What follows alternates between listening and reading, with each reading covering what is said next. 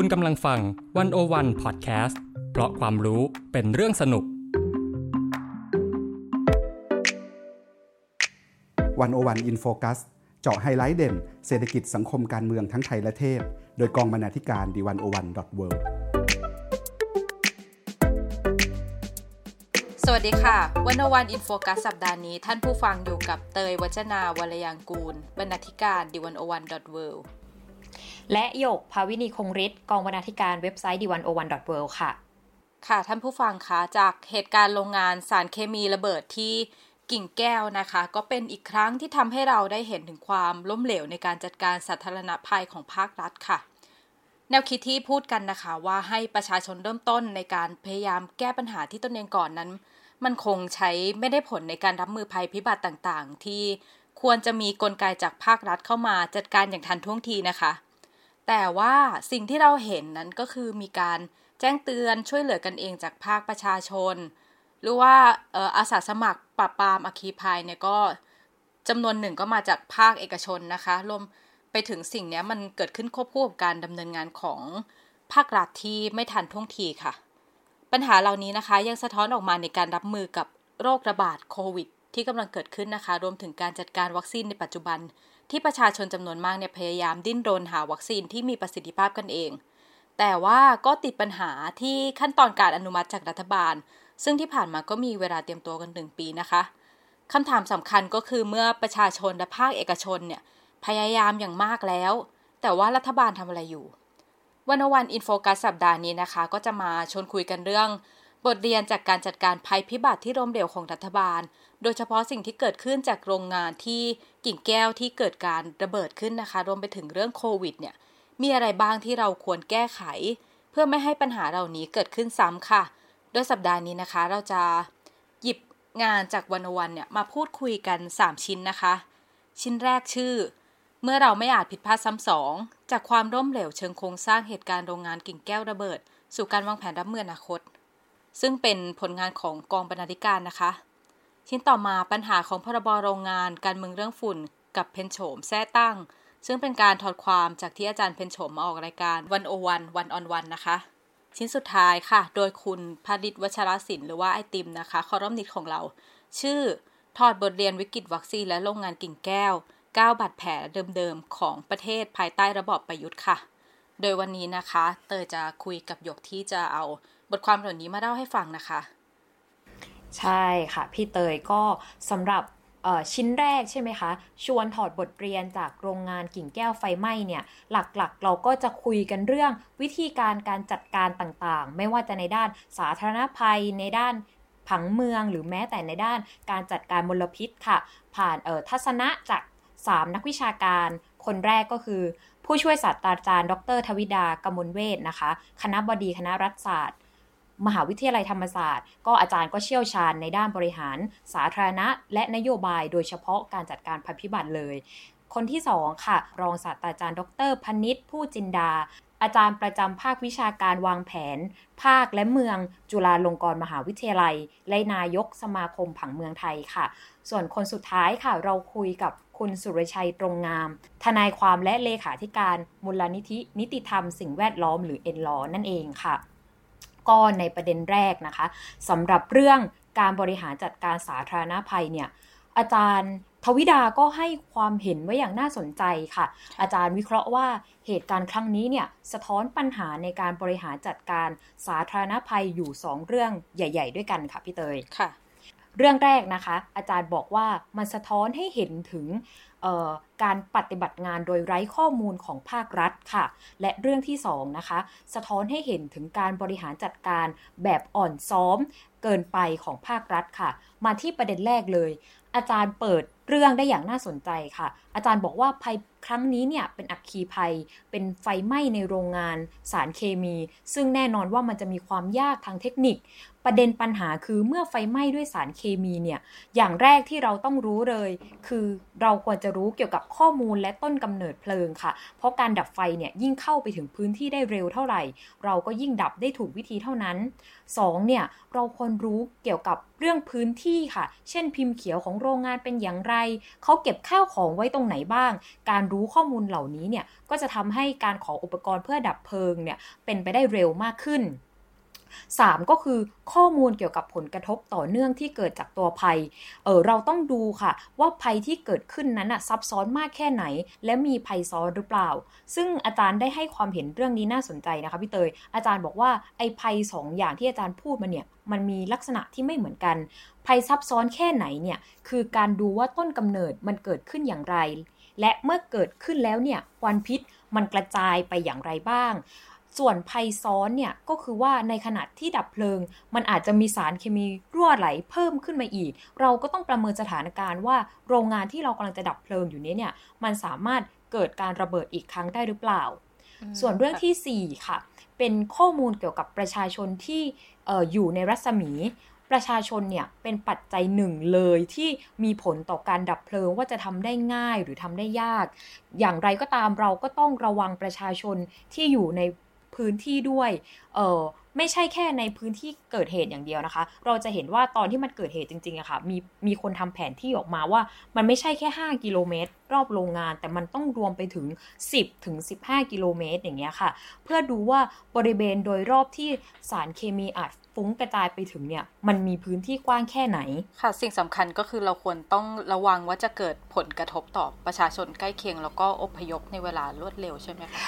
ใช่ค่ะ เรื่องนี้สำคัญมากเพราะแบบเพนสำคัญที่เราเห็นเลยเนี่ยแม้กระทั่งเรารู้แล้วว่าประชาชนต้องอพยพอย่างเงี้ยค่ะพี่เตย แต่กลายเป็นว่าประชาชนก็มาติดแงกกันอยู่บนถนน เพราะเราก็เห็นภาพรถติดเนาะใช่ใช่แบบหยกอะมีเพื่อนเพื่อนเพื่อนหยกเองเลยที่แบบติดอยู่บนถนนเป็นชั่วโมงอย่างเงี้ยทั้งที่รู้แล้วว่าต้องอพยพแล้วควันก็ฟุ้งแล้วแต่แบบมันก็ทำอะไรไม่ได้ เพราะแบบไม่มีการซ้อมคนก็ไม่รู้ว่าจะต้องไปไหนอะทุกคนก็แห่กันมาบนถนนเส้นเดียวกันเลยอย่างเงี้ยค่ะ ค่ะ ซึ่ง ถ้าต่อจากอาจารย์ทวิดานะคะ แกก็มองว่าถ้าให้แกสะท้อนปัญหาภาพโดยรวมเนี่ย แกบอกว่า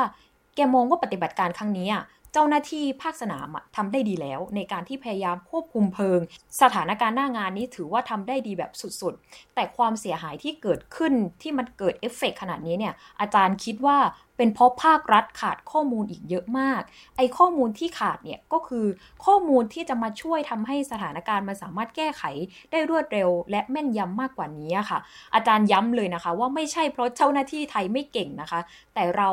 มีข้อมูลที่สำคัญไม่เพียงพอ ฉะนั้นอาจารย์เลยตั้งข้อสังเกตค่ะว่าเราก็ต้องย้อนกลับไปดูว่าเฮ้ยไอข้อมูลเหล่านี้มันอยู่ตรงไหน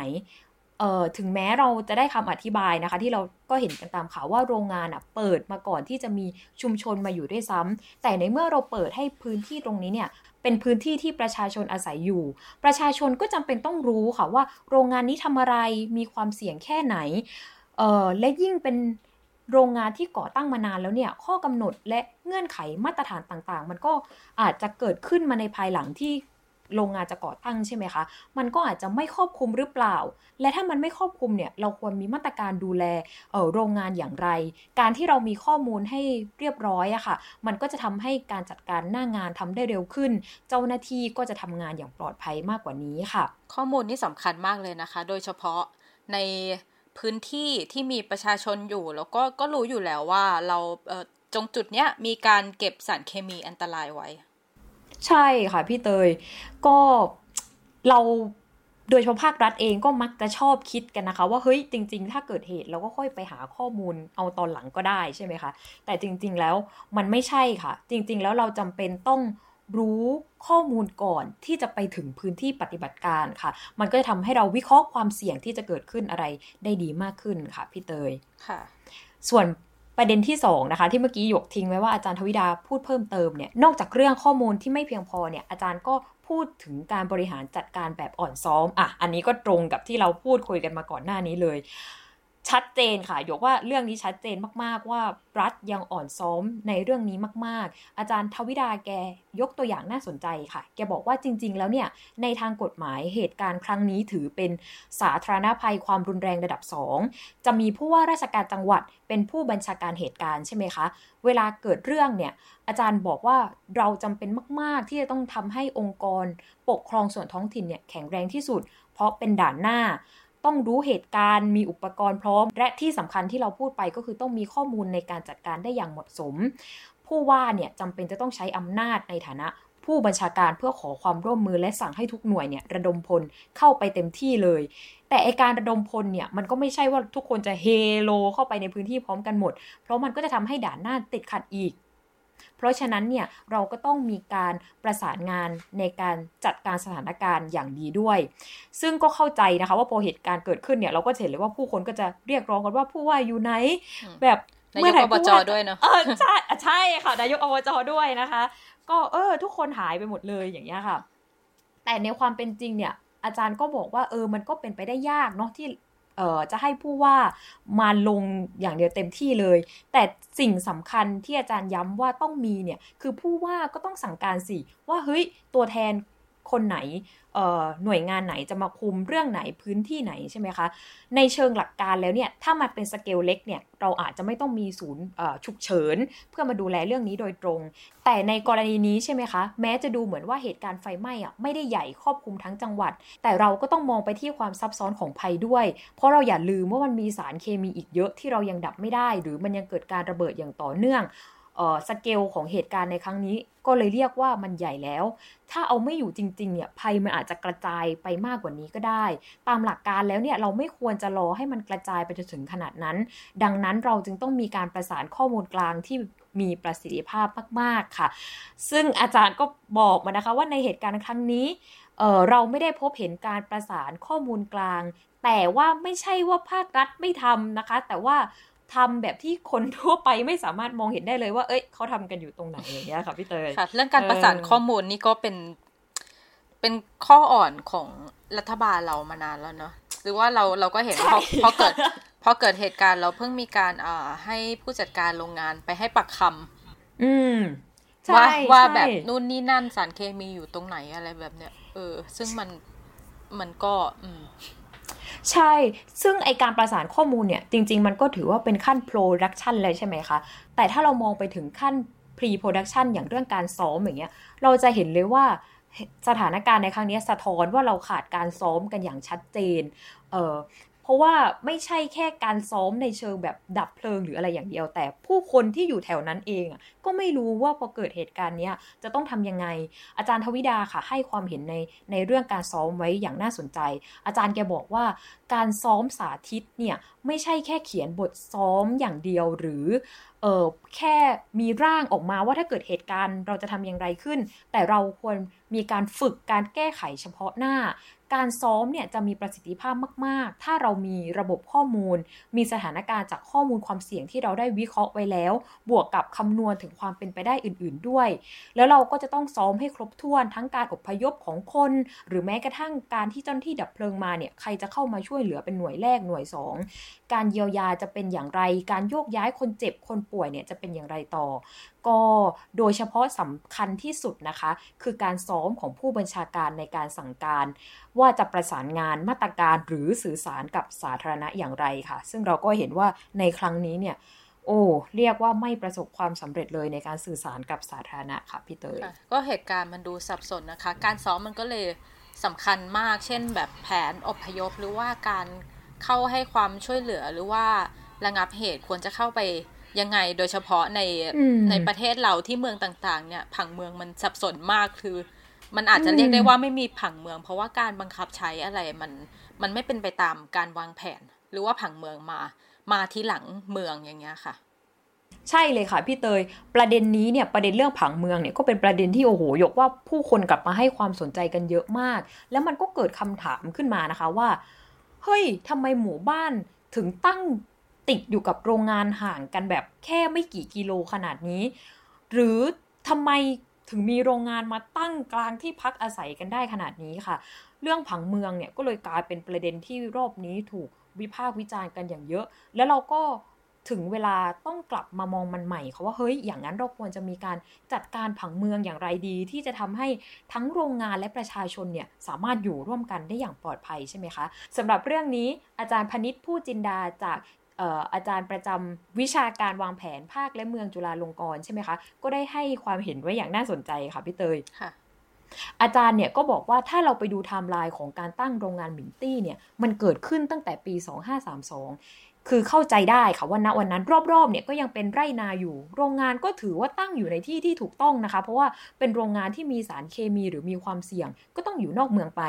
ต่อมาเนี่ยเราเกิดผังเมืองรวมของสมุทรปราการฉบับแรกค่ะในปี 2537กำหนดให้สนามบินสุวรรณภูมิเนี่ยเป็นพื้นที่สีน้ำเงินเออ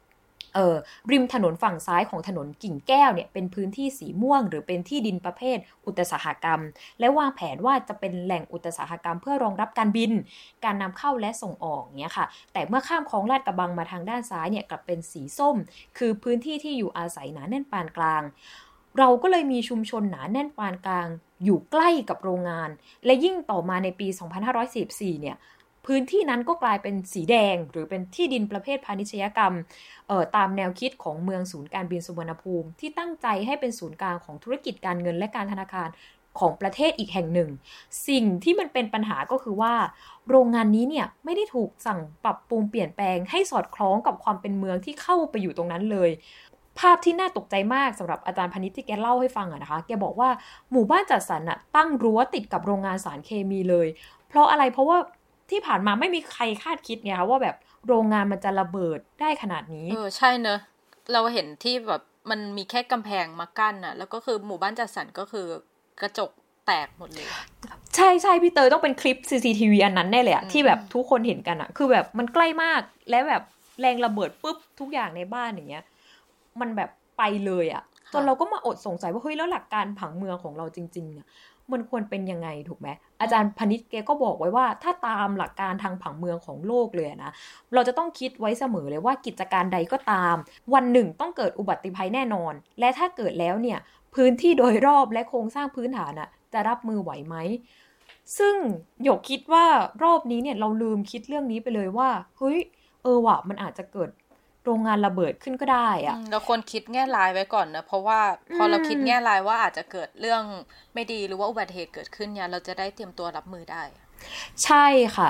แล้วก็ถ้ายิ่งเราไปดูตามกฎหมายผังเมืองใช่ไหมคะ เราสามารถสรุปได้ง่าย ๆ แหละว่าถ้าใครมาก่อนอะก็ได้สิทธิ์อยู่ก่อน แต่กฎหมายนี้มันพิเศษตรงที่ผังเมืองมันเป็นเรื่องส่วนรวม มันไม่ใช่แค่บ้านใครบ้านมันนะคะพี่เตย เออ เราบอกว่าโรงงานอะมันอยู่ได้ก็จริงแหละ เออมันไม่ผิดกฎหมายหรอก แต่ถ้ามันขัดต่อสาระสำคัญ 3 ข้ออย่างความปลอดภัยสาธารณะ ความเป็นอยู่ที่ดีของสาธารณะ และสุขอนามัยของสาธารณะเนี่ยคณะกรรมการผังเมืองเนี่ยก็สามารถสั่งให้แก้ไขตามเงื่อนไขที่กำหนด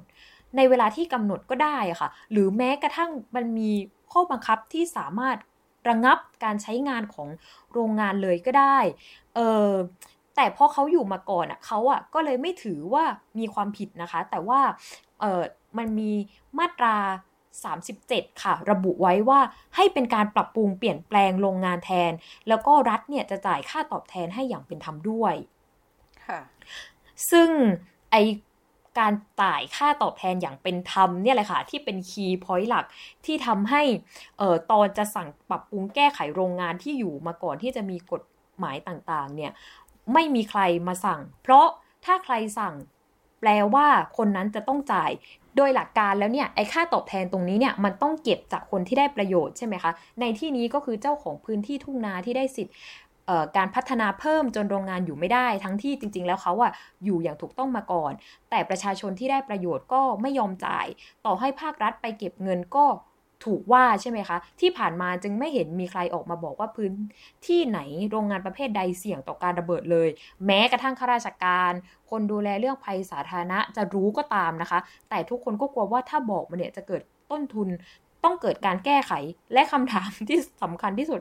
ก็คือใครจะจ่ายค่าตอบแทนที่จะมาจ่าย support โรงงานตรงเนี้ย ใครจะเป็นคนจ่าย เออเรื่องนี้ก็เป็นปัญหาโลกแตกค่ะ แต่อาจารย์พนิษฐ์แกก็บอกไว้นะคะ ว่าการพูดเรื่องเมืองหรือการพัฒนาเมืองเนี่ย ถ้าไม่พูดเรื่องเศรษฐศาสตร์ว่าจะเอาเงินที่ไหนมาใช้เนี่ย หรือจะเอาความสมดุลเป็นธรรมที่ไหนมาพัฒนากันเนี่ย มันก็ไม่ได้ เพราะสุดท้ายแล้วมันก็คือเรื่องเดียวกันอย่างแยกไม่ออก แต่ด้วยโครงสร้างของประเทศไทยเนี่ย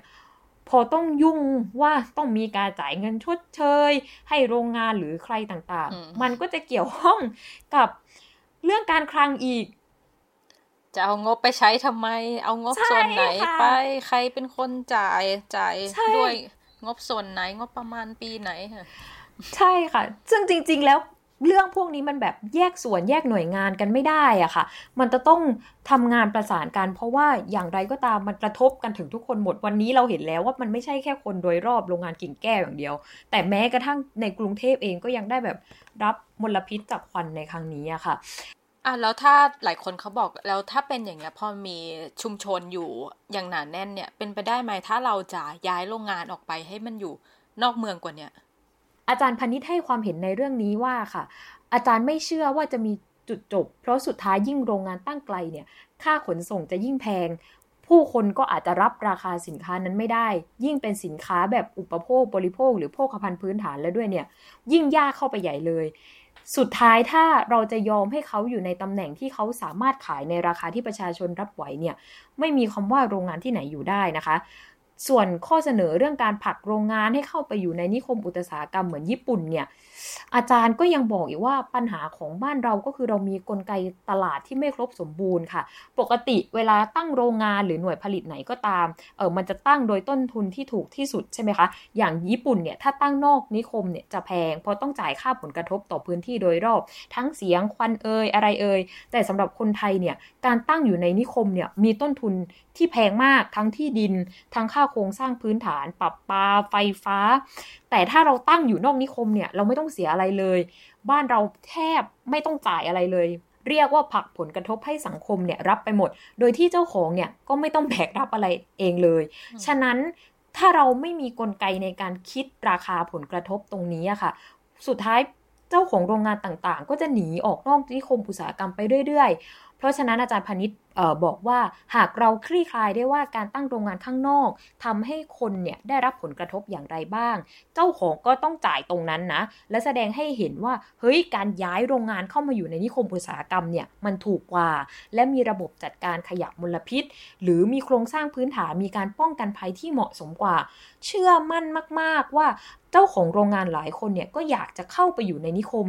อาจารย์พนิษย้ำค่ะ ว่าถ้ากลไกเรื่องนี้เดินหน้าอย่างถูกต้องใช่ไหมคะ ใครทำคนนั้นจ่าย สุดท้ายเนี่ยมันก็จะเข้าสู่ระบบสมดุลของมันได้เองค่ะพี่เตยคือมันก็ต้องมีการควบคุมเนอะไม่ใช่เราบอกว่า เออเดี๋ยวต้นทุนมันจะเพิ่มนู่นนั่นนี่แต่ว่าคือเราอะมีกฎหมายมีกฎหมายเยอะมากเลย ประเทศไทยมีกฎหมายเยอะมาก แต่สิ่งสำคัญคือมัน ไม่ถูกบังคับใช้แล้วยิ่งเออโรงงานเนี่ยที่มันมันเกี่ยวข้องกับเรื่องสิ่งแวดล้อมเรื่องความเป็นอยู่คุณภาพชีวิตที่ดีของประชาชนอะ มันก็ต้องมีการตรวจสอบควบคุมเนาะใช่ค่ะ แล้วแบบเออเรื่องเรื่องสิ่งแวดล้อมเนี่ยสำคัญ เพราะว่าไอสารเคมีที่รั่วไหลในครั้งนี้อะค่ะ มันเป็นแบบสารสไตรีนและสารเบนซินนะคะพี่เตยซึ่งพอมันเกิดการเผาไหม้เนี่ย มันสามารถทำให้เป็นสารก่อมะเร็งได้ใช่ไหมคะ อันนี้คือสิ่งที่เกิดขึ้นกับคนนะคะ และสิ่งที่เกิดขึ้นกับสิ่งแวดล้อมเนี่ยก็ชัดเจนว่ารอบนี้คือเป็นมลพิษครั้งใหญ่ แล้วมันคงจะค้างอยู่ในแม่น้ำลำคลองหรือแม้กระทั่งพืชผักเนี่ยอีกนานพอสมควรเหมือนกันสำหรับเรื่องนี้ค่ะ คุณสุรชัยตรงงามนะคะ จากเอ็นลอค่ะ ให้ความเห็นว่าอย่างน่าสนใจมากๆ แกเนี่ยวิเคราะห์ ปัญหาในเรื่องการจัดการมลพิษ และสิ่งแวดล้อมอยู่ 3 ประเด็นใหญ่ ๆ ด้วยกันค่ะพี่เตยประเด็นแรกเนี่ยก็คล้ายๆกับที่เราพูดมาตลอดก็คือเรื่องข้อมูลค่ะ ว่าเรามีข้อมูลที่ไม่เพียงพอจริงมันเห็นทันทีเลยอะว่ามันจัดการอะไรไม่ได้เลย แล้วมันก็ไม่รู้ด้วยซ้ำว่า ถ้ามลพิษนี้ออกมาเราจะรับมือและป้องกันอย่างไร ทั้งภาครัฐ และตัวประชาชนไม่รู้ถึงผลกระทบที่จะเกิดขึ้นตามมาเลยว่ามันจะมีผลต่อสุขภาพอนามัยมากแค่ไหน หรือแม้กระทั่งสิ่งแวดล้อมมันอาจจะเกิดการเปลี่ยนแปลงไปในทิศทางใดบ้าง สาเหตุหลักๆ ก็เพราะว่าเราอะไม่มีข้อมูลเกี่ยวกับมลพิษนี้มากพอเลยค่ะคะส่วนเรื่องที่2นะคะก็เป็นปัญหาเรื่องช่องโหว่ ของกฎหมายการจัดการมลพิษค่ะ มีข้อมูลออกมาว่านะคะ โรงงานสารเคมีของบริษัทมิงตี้เคมีคอลจำกัดเนี่ย เป็นโรงงานที่ดำเนินงานมาก่อน จะมีการประกาศให้โรงงานต้องจัดทำรายงานการประเมิน ผลกระทบสิ่งแวดล้อม หรือที่เรารู้จักกันในแบบชื่อ EIA อะค่ะพี่เตยไอประเด็นนี้เนี่ยมันก็ทำให้เกิดคำถามต่อมาอีกว่า แล้วโรงงานที่ประกอบกิจการก่อนมีการจัดทำ EIA ซึ่งมีอยู่อย่างเยอะมากในประเทศไทยเนี่ย ทางหน่วยงานรัฐได้มีการเข้าไปควบคุมดูแลหรือไม่ หรือมีกระบวนการการตรวจสอบควบคุมโรงงานนี้ลักษณะอย่างไรบ้างนะคะ ซึ่งตอนนี้เราก็ต้องยอมรับว่ายังไม่มีหน่วยงานราชการอะไรออกมาบอก หรือมาชี้แจงอย่างชัดแจ้งเกี่ยวกับเรื่องนี้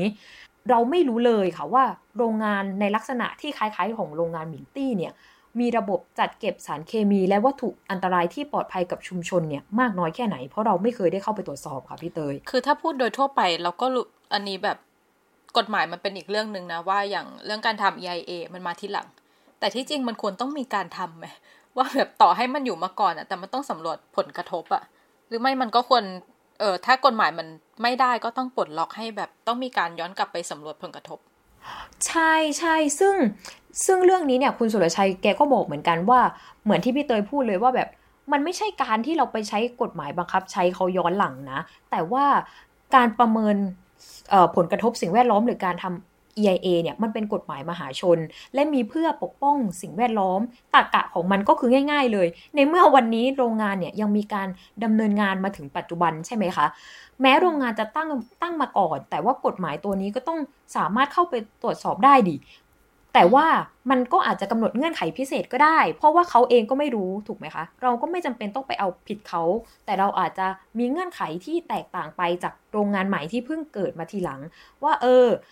คุณจะมีการปรับยังไง หรือจะมีการเพิ่มเติมอย่างไร เพื่อทำให้เออถูกตามหลัก EIA มากขึ้นอย่างเงี้ยเรื่องนี้มันก็เป็นเรื่องที่เราสามารถไปคุยหรือ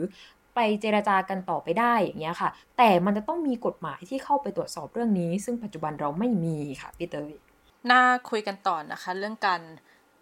จัดการกับโรงงานที่ตั้งมาก่อนเออกฎหมายที่กำหนดให้ใช้ EIA ก่อนการจัดตั้งอะคะ่ะ ใช่ค่ะ เมื่อกี้เราพูดไปถึงทั้งข้อมูลแล้วใช่ไหมคะ รวมถึง EIA ก็ไม่ได้ทำทีนี้ค่ะ กลับมาถึงขั้นอะมีโรงงานระเบิดแล้วเนี่ย แล้วจะเอายังไงต่อ ปัญหาสำคัญก็คือความไม่ชัดเจนของมาตรการการเยียวยา และการแก้ไขปัญหาการปนเปื้อนของมลพิษค่ะคือเราอย่าลืมนะคะว่าสารสไตรีนเนี่ยมันไม่ได้แค่ล่องลอยไปในอากาศอย่างเดียว แต่มันสามารถเกาะรวมอยู่กับดินและน้ำได้ด้วย คุณสุรชัยเนี่ยบอกเลยว่านอกจากผลกระทบระยะสั้นเนี่ยมันเกิดผลกระทบระยะยาวต่อคุณภาพชีวิตของประชาชนและสิ่งแวดล้อมแน่นอน แต่ปัจจุบันเราก็ยังไม่เห็นชัดเจนค่ะว่าใครจะมาเป็นผู้รับผิดชอบเรื่องนี้จากข้อมูลข่าวค่ะเราพบว่าทางโรงงานเนี่ยมีเงินสำหรับประกันภัยผลกระทบต่อบุคคลภายนอกแค่ประมาณ 20 ล้านบาท ถามว่ามันจะเพียงพอไหมคะตอนนี้ สิ่งนี้มัน สะท้อนให้เห็นเลยค่ะว่าเราขาดระบบในการตรวจสอบโรงงาน ว่ามีมาตรการเยียวยาต่อชุมชน แวดล้อมที่เป็นธรรมและแก้ไขปัญหาได้จริงเนี่ยมากน้อยแค่ไหน โดยเฉพาะการปนเปื้อนทางมลพิษค่ะ ซึ่งเป็นปัญหาที่แบบมันเกิดขึ้นแล้วมันแก้ไขยากเราเห็นตามประเทศต่างๆ ที่เกิดเหตุการณ์ในลักษณะนี้เนี่ยมันใช้ระยะเวลาค่อนข้างนานมาก ๆ กว่าที่เเราจะแก้ไขปัญหาเรื่องมลพิษที่ตกค้างได้ คุณสุรชัยย้ำค่ะว่าภาครัฐต้องออกมาตอบในเรื่องนี้นะคะ ว่าตกลงแล้วเนี่ยข้อเท็จจริงในการเยียวยาเนี่ยจะเป็นอย่างไรจะมีขั้นตอนแบบไหน ซึ่งแกก็คาดเดานะคะว่า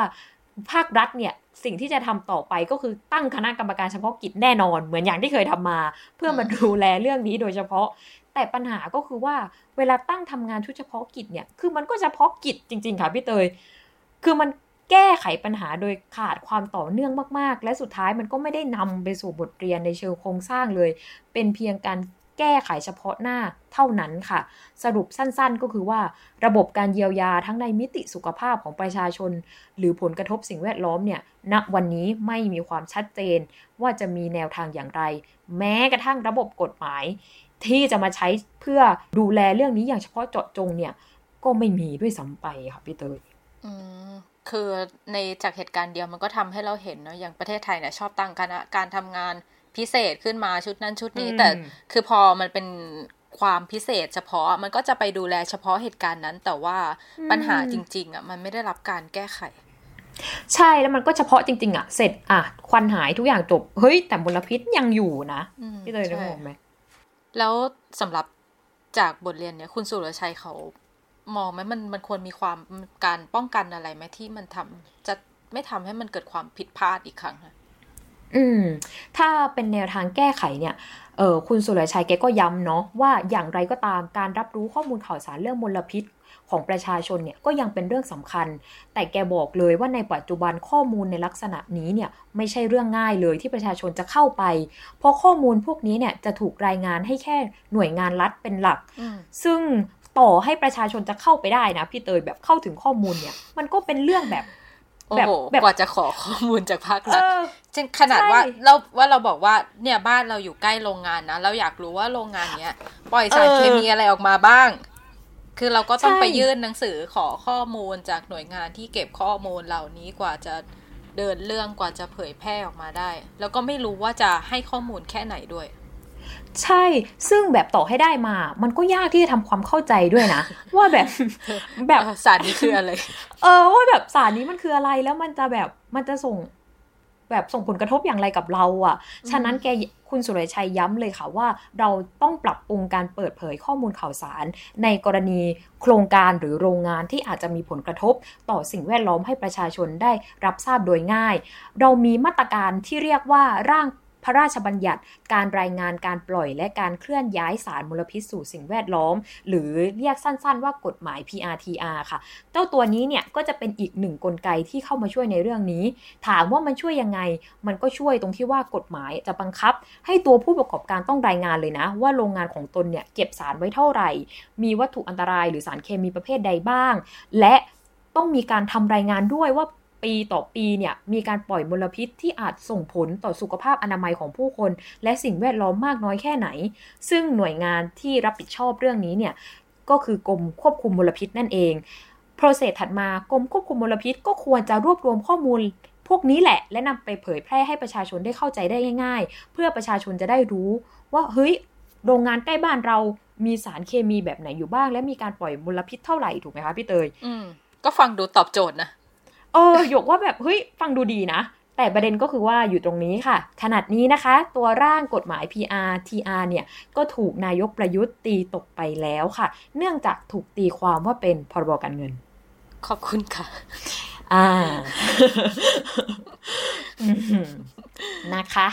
คุณสุรชัยแกก็ย้ำทิ้งท้ายอะนะคะพี่เตยว่า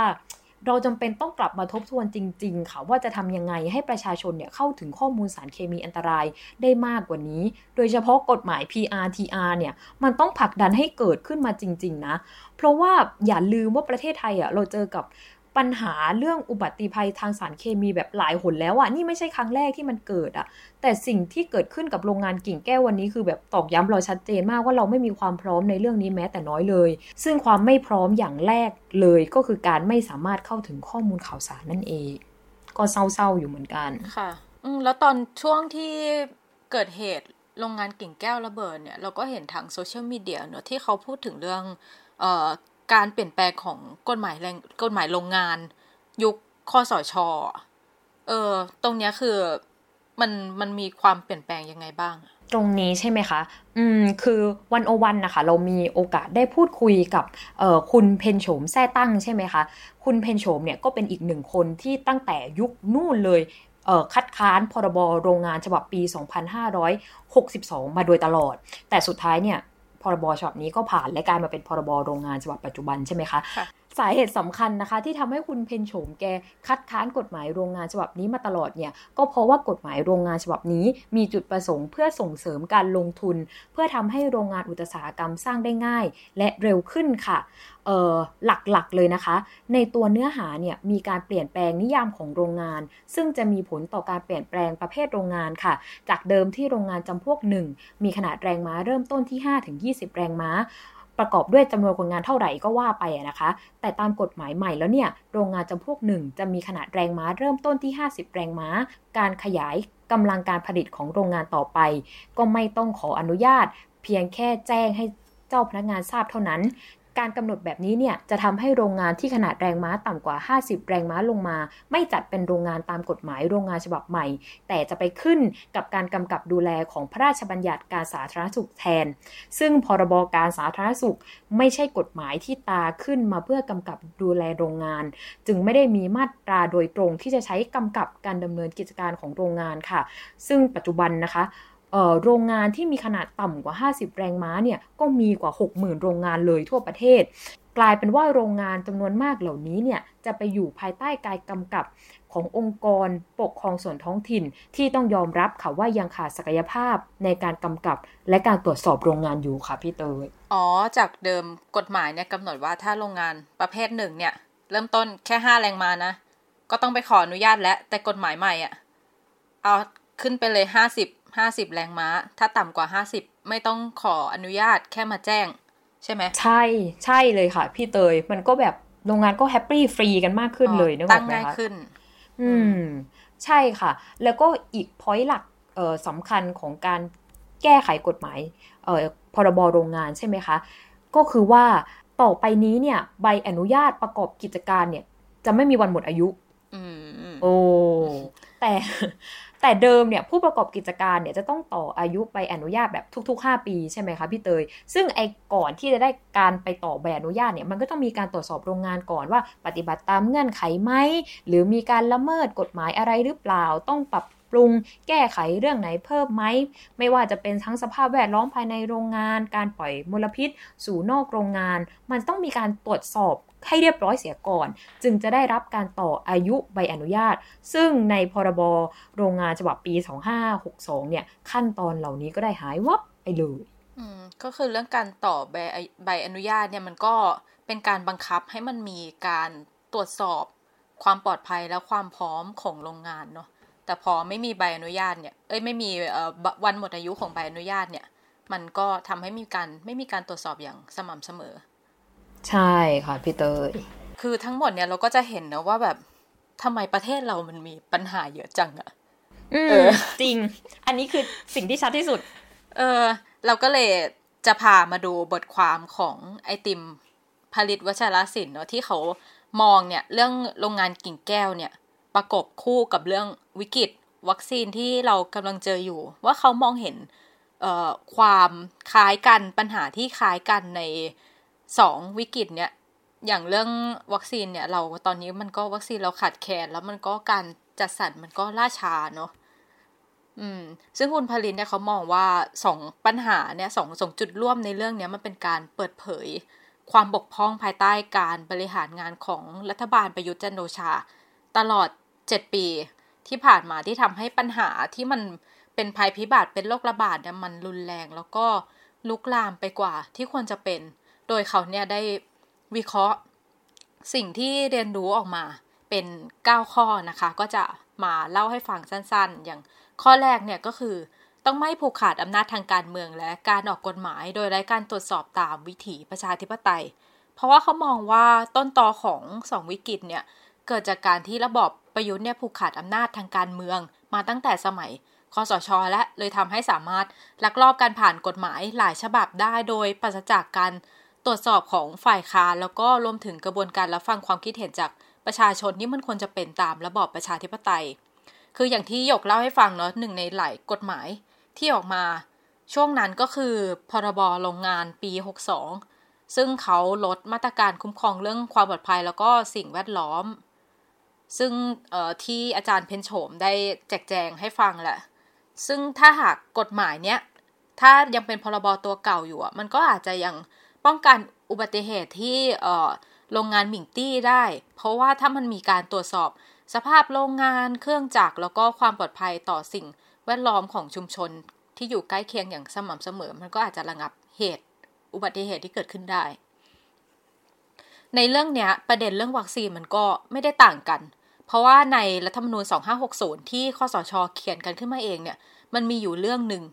คือเรื่องการลดทอนสิทธิด้านสาธารณสุข จากเดิมรัฐธรรมนูญฉบับเดิมปี 50 ใช่ไหมเคยเขียนไว้ว่า บุคคลย่อมมีสิทธิ์ได้รับการป้องกันและขจัดโรคติดต่ออันตรายจากรัฐอย่างเหมาะสม โดยไม่เสียค่าใช้จ่ายและทันต่อเหตุการณ์ แต่รัฐธรรมนูญฉบับ 60 ปัจจุบันเนี่ยตัดคำว่า อย่างเหมาะสม และคำว่าทันต่อเหตุการณ์ออกไป มันอาจจะดูแบบเป็นรายละเอียดเล็ก ๆ น้อยๆใช่ไหมเออ เป็นแบบเอ๊ะแค่คำสองคำเล็ก ๆ สั้น ๆ แต่ว่าสองคำนี้มันหมายถึงการลดความรับผิดชอบทางการเมืองของรัฐบาล ซึ่งมันหมายถึงความเป็นตายของคนจำนวนมากที่มันจะไม่ได้รับการคุ้มครองโดยกฎหมายสูงสุดของประเทศคือรัฐธรรมนูญ อืม ค่ะ ข้อ 2 นะคะ คุณผลิตบอกว่า ต้องกำจัดทุจริตและเพิ่มความโปร่งใสในการดำเนินการของรัฐ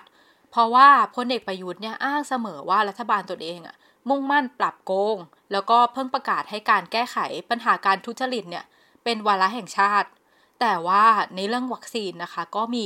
คำถามมากมาย เยอะมากไม่ว่าจะเป็นเรื่องสัญญาจัดซื้อ แผนการส่งมอบวัคซีน แผนการฉีดวัคซีน หรือว่า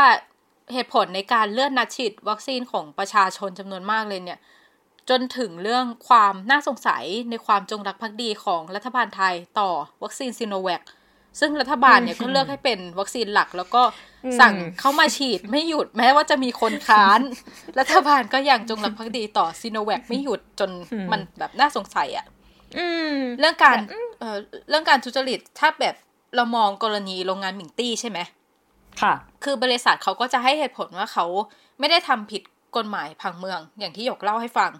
เพราะว่าเออมันมันตั้งโรงงานก่อนที่ผังเมืองรวมสมุทรปราการจะประกาศใช้เนาะแต่ว่าเราก็ต้องตั้งคำถาม ว่าทำไมรัฐจึงปล่อยให้มีการขยายตัวของชุมชนไปใกล้ที่ตั้งของโรงงานที่เก็บสารเคมีอันตราย อืม แล้วก็ข้อมูลการปรับเปลี่ยนผังเมืองแต่ละครั้งเนี่ย มันมีการสื่อสารไปถึงประชาชนมากน้อยแค่ไหน ยังไม่นับข้อคอรหาที่ว่าเรื่องการจัดผังเมืองในหลายกรณี มักมีเรื่องสินบนหรือว่าการเอื้อผลประโยชน์ในทุนมาเกี่ยวข้อง ซึ่งอันนี้ไม่ได้เจาะจงไปที่โรงงานหมิงตี้นะคะ แต่มองว่าเออในภาพรวมอะ่ะเราก็เออได้เคยได้ยินปัญหาเหล่านี้มาบ้างค่ะ ส่วนข้อ 3 คือต้องมีการรับฟังข้อเสนอแนะ แล้วก็ข้อทักท้วงของทุกฝ่าย รวมถึงฝ่ายตรงข้ามด้วย เพราะว่าที่ผ่านมารัฐบาลประยุทธ์เนี่ยปัดตกทุกข้อเสนอของฝ่ายค้าน ซึ่งหลายครั้งเนี่ยมีการใช้อำนาจของ นายกนะคะ ตามรัฐธรรมนูญมาตรา 133 เพื่อปัดตกร่างกฎหมายต่างๆ ที่เกี่ยวข้องกับการเงิน ตั้งแต่ก่อนที่ร่างกฎหมายเนี่ยจะได้รับการพิจารณาในสภาผู้แทน ราษฎร คุณผลิตก็ยกตัวอย่างนะคะ ไม่ว่าจะเป็นร่างพรบยกเลิกการเกณฑ์ทหาร ร่างพรบบำนาญพื้นฐานทั่วหน้า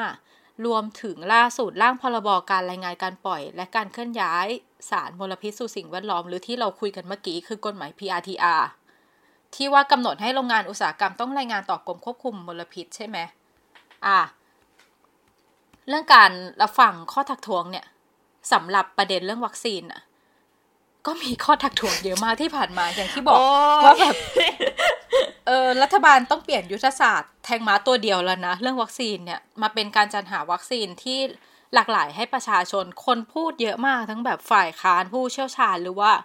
ประชาชนแต่ก็ไม่มีการรับฟังอย่างที่บอกว่ารัฐไทยแบบจงรักภักดีต่อซิโนแวคมากโอ้มันมากเกินไปอะ มากมากจนแบบน่าสงสัยอะพี่เตยใช่ อย่างข้อสี่ที่คุณผลิตเขายกมานะคะ คือ ต้องดึงผู้เชี่ยวชาญมาร่วมงาน ไม่ใช่ผู้ที่ชมเชยรัฐบาลโอเค เออคือหยกก่อนหน้านี้ หยกเห็นไอ้นี่ไหมมันมีเอกสารหลุดจากที่ประชุมเฉพาะกิจระหว่างคณะกรรมการสามชุดอะเรื่องที่ว่าเขาเขาบอกว่าจะมีมติ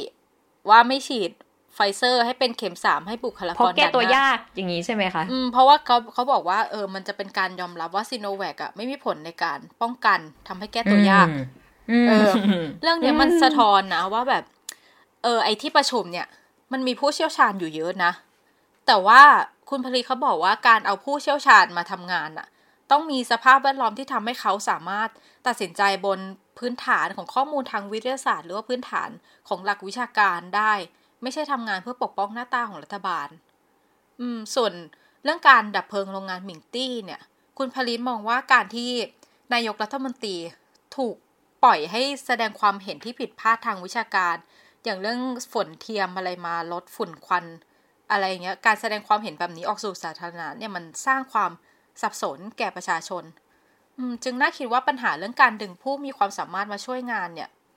ประเทศเราคงไม่ได้ขาดแคลนคนเก่งหรอกเนาะแต่ว่ามันอาจจะอยู่ที่ว่าแบบ เออมันมีการล็อกสเปค ตั้งแต่ต้นว่าแบบเก่งอย่างเดียวมันไม่น่าจะพอมันต้องพอมารักษาหน้าตารัฐบาลด้วย อืม โอ้ซึ่งเรื่องนี้มันมันก็สะท้อนหลายอย่างเหมือนกันนะคะ ว่าตกลงแล้วรัฐบาลเนี่ยให้ความสำคัญกับใครหรือ อะไรเป็นหลักกันแน่ ระหว่างประชาชน หรือเขากำลังให้ความสำคัญกับหน้าตาของเขาเองหรือเปล่า อืมเขาเขาไม่เห็นความเร่งด่วนของการแก้ปัญหาเนาะโดยเฉพาะเรื่องวัคซีนเนี่ย อืม แล้วคุณผลิตได้พูดถึงอะไรอีกไหมคะพี่เตย ก็มีข้อห้านะคะ จากเก้าข้อว่าต้องแบ่งความรับผิดชอบและหน้าที่อย่างชัดเจน ไม่โยนงานกันไปมาเรื่องวัคซีนเรื่องหรือเรื่องการจัดการโควิด เห็นชัดเจนเลยเพราะว่าอย่างพลเอกประยุทธ์เนี่ยนั่งเป็นประธานสบคใช่ไหมแต่ว่าไม่ได้ช่วยให้เกิดความชัดเจนของนโยบายต่างๆ ที่ออกมาเลยมีแต่เพิ่มความสับสน รวมถึงมีการโยนงานกันไปมาระหว่างสบคกระทรวงสาธารณสุข หรือว่ากทมเนี่ย เช่นพอถามคนนี้ก็บอกอ่าไม่ได้ดูแลรับผิดชอบให้ไปถามคนนั้น ความสับสนแบบนี้ยังเกิดขึ้นในเรื่อง โรงงานกิ่งแก้วที่เราเห็นธรรมนัฐพมเผ่าเนี่ยที่เป็นรัฐมนตรีช่วย ว่าการกระทรวงเกษตรและสหกรณ์ที่เขาไปลงพื้นที่ไปชี้ชี้ชี้ใช่ไหมใช่ อันนี้น่าสนใจมากทุกคนถามเหมือนกันว่านอกจากว่าทำไมไปเวลานั้นอะนะ แต่ถามว่าแล้วอย่างไรท่านเกี่ยวข้องอย่างไรหรือคะอย่างเงี้ยเออใช่คือเขาก็ไปลงที่พื้นที่ชี้ชี้เจ้าหน้าที่อะไรแบบเนี้ย ซึ่งมันอยู่นอกขอบเขตอำนาจของเขามันควรเป็นหน้าที่ของรัฐมนตรีมหาดไทย ในฐานะผู้กำกับดูแลหน่วยงานด้านผังเมือง แล้วก็ป้องกันและบรรเทาสาธารณภัย มันก็จะมีความงงๆแบบเนี้ยกับประเทศไทย ต่อมาข้อหกต้องมีการจัดสรรงบประมาณอย่างเหมาะสมในการคุ้มครองประชาชนจากภัยคุกคามที่มีอยู่จริง เราก็เห็นแล้วเนาะเรื่องเอ่ออาสาสมัครที่เขาไปช่วยดับเพลิงที่โรงงานกิ่งแก้วเนี่ย หลายคนเนี่ยขาดความพร้อมเรื่องเครื่องมืออุปกรณ์ แล้วเขาก็ ควักเงินซื้อกันเองเรื่องอุปกรณ์ป้องกันตัวใช่ไหมอย่างแทนที่เขาจะได้สวมหน้ากากป้องกันสารพิษที่เราเห็นนะมันมีมีทหารที่เข้าไปในพื้นที่ใส่หน้ากากการสารพิษอย่างดีเลย เออ แต่ว่าจัดเต็มสามารถป้องกันได้ดี แต่ว่า เอ่ออาสาสมัครที่ไปดับเพลิงเนี่ยสวมหน้ากากอนามัย หรือว่าต้องสวมรองเท้าธรรมดา แทนที่จะเป็นรองเท้า safety อะไรเนี่ย คือแล้วคือเรื่องน่าเศร้าที่สุดก็คือมีผู้เสียชีวิต จากเหตุการณ์ครั้งนี้ แล้วมันน่าหดหู่ใจนะว่าเหตุการณ์ที่ที่กล่าวมาเนี่ยมันเกิดขึ้นในประเทศที่มีเงินมากพอจะซื้ออาวุธยุทโธปกรณ์ มาให้กองทัพโดย โดยเราอ้างเรื่องความมั่นคงใช่ไหมแล้วก็มีงบประมาณจะไปรองรับการเกณฑ์ทหาร ปีละเป็นแสนคน โดยอ้างเรื่องการรับใช้ชาติใช่ไหมแต่ว่าเราขาดแคลนงบประมาณสำหรับคนทำงานด้านสาธารณภัย ซึ่งมันใกล้ชิดกับความเดือดร้อนของประชาชนอย่างโดยตรงเลยนะ อืม แล้วเอาเข้าจริงเจ้าหน้าที่อาสาเนี่ยเขาก็เป็นประชาชนนะคะพี่เตยเขาก็เขาก็ใช่เขาเป็นภาคเอกชนอะเออ แล้วเขาต้องก็เขาต้องได้รับความดูแลจากรัฐด้วยเหมือนกันอะ แบบ แต่อันนี้กลายเป็นว่าแบบเอกชนทำเองลุยเองคนไทยโชคดีที่แบบมีคนไทยเหมือนที่คนชอบพูดกันอะพี่เตยนึกออกไหมมันก็เศร้าอะอยู่ว่าที่แบบดำเนินไปได้ด้วยจิตอาสาต่าง ๆ เออซึ่งซึ่งมันมันไม่ใช่อะมาสะท้อนให้ชัดเลยว่าแบบ เรามีปัญหาในเชิงโครงสร้างจริง ๆ อย่างเงี้ยค่ะพี่เตยอืมเมื่อกี้ยังไม่จบนะเรื่องงบประมาณเนี่ยถ้าเป็นเอ่อกรณีโควิดอะก็เห็นแล้วเนาะที่รัฐบาลไทยอะรับมือโควิด ด้วยการทำงบประมาณที่แบบตัดลดงบสาธารณสุขเป็นครั้งแรกในรอบ 12 ปี คือเราอาจจะบอกว่ามันมีงบส่วนอื่น ๆ นู่นนี่นั่น แต่ว่างบประมาณประจำที่เขาได้รับอะมันลดลง ตรงข้ามกับงบประมาณกลาโหม คือภาพรวมอะแม้กระลาโหมจะได้จัดสรรน้อยลงใช่ไหมเหมือนกระทรวงอื่นๆ แต่ว่าส่วนที่ยังเพิ่มขึ้นคือรายจ่ายบุคลากร ค่ะ ต่อมานะคะข้อ 7 คือต้องใช้ประโยชน์จากเทคโนโลยีและข้อมูลในการให้บริการประชาชน คือวันนี้ประชาชนก็เข้าถึงเทคโนโลยีกันมากมายหลากหลาย แล้วแล้วก็รัฐเนี่ยก็เก็บเก็บข้อมูลนู่นนี่นั่นมหาศาลเลย แต่อย่างเรื่องวัคซีนเนี่ยลงทะเบียนไปก็แบบเหมือนเดิมเลย เหมือนกับการรับสิทธิ์อื่น ๆ ระบบล่มลงทะเบียนไม่ได้ต้องมารอกด กี่โมงกี่โมงอัดเต็มล่มใส่ข้อมูลซ้ำซ้อนหรือว่าวัคซีนถูกเลื่อนก็ไม่แจ้งเตือน เออ หรือว่าแบบเออเว็บไซต์แอปพลิเคชันมีแบบมีเยอะมาก มีเยอะมากจนแบบต้องไปตรงไหนอะ่ะ เออ รวมถึงในเหตุการณ์ภัยพิบัติอย่างกิ่งแก้วเนี่ย เออมันควรมีการเอาเทคโนโลยีมาใช้อย่างเรื่องระบบแจ้งเตือนเหตุฉุกเฉินนะคะ ซึ่งในกิ่งแก้วเรื่องกิ่งแก้วอะเราเห็นสิ่งที่คนใช้กันน่ะ มันเป็นเทคโนโลยีที่เขียนโดยภาคประชาชนด้วยกันเอง คือคุณปาล์มนิติกรบุญยกุลเจริญนะคะ ที่เอาระบบแจ้งเตือนมาใช้ให้คนเข้าไปตรวจสอบพิกัดตัวเอง แล้วก็ประเมิน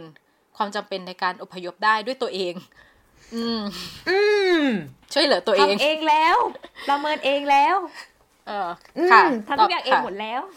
ต่อไปข้อแปดคือต้องสื่อสารกับประชาชนด้วยความชัดเจนรวดเร็วและเห็นหนุกเห็นใจ ซึ่งอันนี้เราก็ คือไม่ต้องพูดเฉพาะเรื่องวัคซีนหรือว่าเรื่องโรงงานกิ่งแก้วเนาะว่าอย่างพลเอกประยุทธ์เนี่ยเขาก็ทำมาหลายครั้งแล้วว่าแบบในเวลาวิกฤตแต่ละครั้งอะ่ะเขาทั้งความล่าช้าการใช้คำพูดที่มันอาจจะไม่ได้แสดงถึงความเห็นอกเห็นใจกับประชาชนนัก หรือว่าการสื่อสารต่อสาธารณะที่มันอาจจะทำให้เกิดความผิดพลาด แล้วก็ย้ำซ้ำเติมปัญหา ค่ะต่อมาข้อ 9 นะคะ คือต้องไม่ปล่อยให้เรื่องบานปลายเป็นวิกฤต แล้วค่อยมาคิดแก้ปัญหาเฉพาะหน้า อย่างเรื่องโควิด เราก็เห็นแล้วเนาะเมื่อปีที่แล้วอะเราควบคุมผู้ติดเชื้อได้ดี เรามีเวลามากกว่าปีในการรับมือการระบาดแล้วลอกใหม่ใช่ค่ะพี่เตยแต่ก็คือปีที่ผ่านมาไม่รู้ว่าแบบไปทำอะไรอยู่ปัจจุบันประชาชนที่ได้รับวัคซีนครบสองเข็มก็คือมีน้อยมาก แล้วก็คนอีกจำนวนมากก็คือยังเข้าไม่ถึงวัคซีนสักที ส่วนเรื่องกิ่งแก้วก็คือมันก็เป็นปัญหาเดิมๆที่เลื้อรังเนาะเพราะว่าจากการวางผังเมืองไม่รัดกุม หรือว่าปัญหาเรื่องการรับมือกับสภาวะฉุกเฉินที่มันขาดแผนปฏิบัติการที่ชัดเจน หรือว่าการอบรมแนวทางให้ภาคส่วนที่เกี่ยวข้องแล้วก็ประชาชนในพื้นที่ คือคุณผลิตก็มองว่าทั้ง 9 ปัญหาเนี่ยไม่ใช่เรื่องใหม่เลยในการบริหารงานของรัฐบาล ภายใต้ระบบประยุทธ์ตลอด 7 ปีที่ผ่านมา แต่ว่า 9 ปัญหาเนี้ย มันฉายภาพให้เห็นชัดขึ้นจาก 2 วิกฤตดังกล่าว แล้วทำให้เราตระหนักยิ่งขึ้นว่า ผลเสียผลเลวร้ายของระบอบประยุทธ์ที่ซุกซ่อนแล้วก็ทับถมยาวนานกว่า 7 ปีเนี่ยอาจผุดขึ้นมาสร้างความเสียหายต่อทั้งตัวเราและคนที่เราหลักได้อย่างคาดไม่ถึงค่ะ ค่ะวันนี้เราก็ได้ฉายภาพให้เห็นเริ่มจากปัญหาจากโรงงานกิ่งแก้วเนาะว่าเออมันมีเรื่องไหนที่เราผิดพลาดไปแล้วเราควรต้องแก้ไข รวมถึงเรื่องการบริหารเชิงโครงสร้างที่รวมถึงเรื่องการจัดการวัคซีนว่าพอมันเกิดภัยพิบัติ เกิดอัคคีภัยเกิดโรคระบาดเนี่ยรัฐควรจะเป็นตัวละครหลักที่เข้ามาแก้ปัญหา ซึ่งยังมีอีกหลายเรื่องที่รัฐไทยควรจะต้องเป็นการบ้านไปแก้ไขให้ได้นะคะใช่ค่ะ ค่ะและนี่ก็คือรายการวันอวันอินโฟกัสค่ะ คุณผู้ฟังสามารถอ่านผลงานที่เกี่ยวข้องได้ที่เว็บไซต์ d 1 0 1 w o r l d นะคะ เดี๋ยวจะทิ้งลิงก์ต่างๆ ไว้ให้ที่คำอธิบายด้านล่างค่ะ แล้วก็จะสามารถติดตามวันอวันอินโฟกัสได้ทุกสัปดาห์ทาง d 1 0 1 w o r l d ค่ะ วันนี้นะคะ ดิฉันเตยวัจนาวรยังกูลหยกภาวินีคงฤทธิ์ค่ะ ค่ะ พวกเราขอลาไปก่อน สวัสดีค่ะ สวัสดีค่ะ